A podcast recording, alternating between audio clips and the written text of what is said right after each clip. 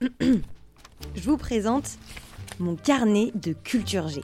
Depuis 5 ans, j'écris ce que je croise, des infos insolites, des mots que je trouve jolis, des chroniques. J'ai décidé de le mettre en son. Ça s'appelle Circonflexe et c'est l'accent grâce le plat. J'accentue l'info qui m'intéresse et je fais en sorte qu'elle vous intéresse aussi. Le but, c'est de titiller votre curiosité. On y va? Circonflexe. Le scanner et le crayon lisent ces petites barres sur les emballages. Elles sont le symbole d'un code national qui identifie le produit et son fabricant. Ce symbole à barre fête cette année ses 50 ans. 50 ans et toutes ces barres. On saute d'une blanche à l'autre. On évite les noirs ou on les préfère. Noir sur blanc, blanc sur noir. Chaque code barre est unique. 13 chiffres. Des bandes plus ou moins larges et derrière, toute une révolution. Dans les années 70 et 80, les supermarchés et les hyper se développent dans toute la France. Ils sont 4, 5, 10 fois plus grands que les magasins des centres-villes. Dedans, des tonnes de produits, des références venues d'ailleurs, des marques discount et surtout, surtout, le luxe du choix. Choisir. Choisir sa marque de pâtes, de beurre, d'œuf. Choisir parce que le paquet est attractif, les couleurs vives ou le prix, le prix franchement moins cher.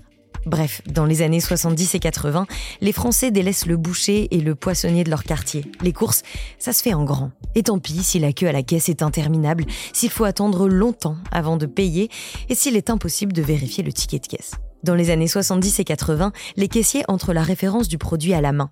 Le soir, une fois que le rideau sur la scène est tombé, des petites mains doivent compter. Hmm, combien y avait-il de paquets de biscuits ce matin? Combien en reste-t-il ce soir? Un quotidien bousculé par le code barre. Sa première fois, c'est en 1974, sur un paquet de chewing-gum américain.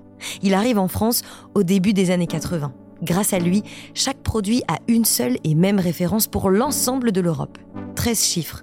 Le premier, c'est toujours zéro, sauf pour euh, la viande et ceux qui ont un poids variable. Les cinq suivants permettent d'identifier le fabricant et les cinq autres, le produit. Le treizième chiffre est une clé de contrôle. Il permet de s'assurer que les chiffres ont été lus correctement. Très bien, mais et si on retourne le paquet de riz?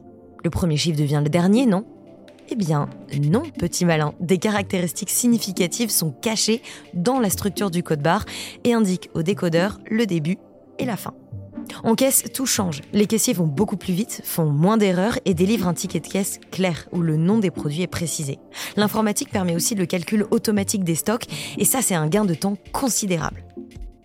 Oui, mais voilà, le code barre est en bout de course. Après 50 ans de bons et loyaux services, 70 000 produits scannés dans le monde chaque seconde et des progrès phénoménaux dans la gestion des stocks, le transport, la traçabilité, les jours du code barre sont comptés. Son remplaçant, un code que vous connaissez bien. Fini les barres, bonjour les carrés. Ils sont blancs, ils sont noirs, ils constituent ensemble un QR code pour Quick Response Code, code à réponse rapide. Ses avantages?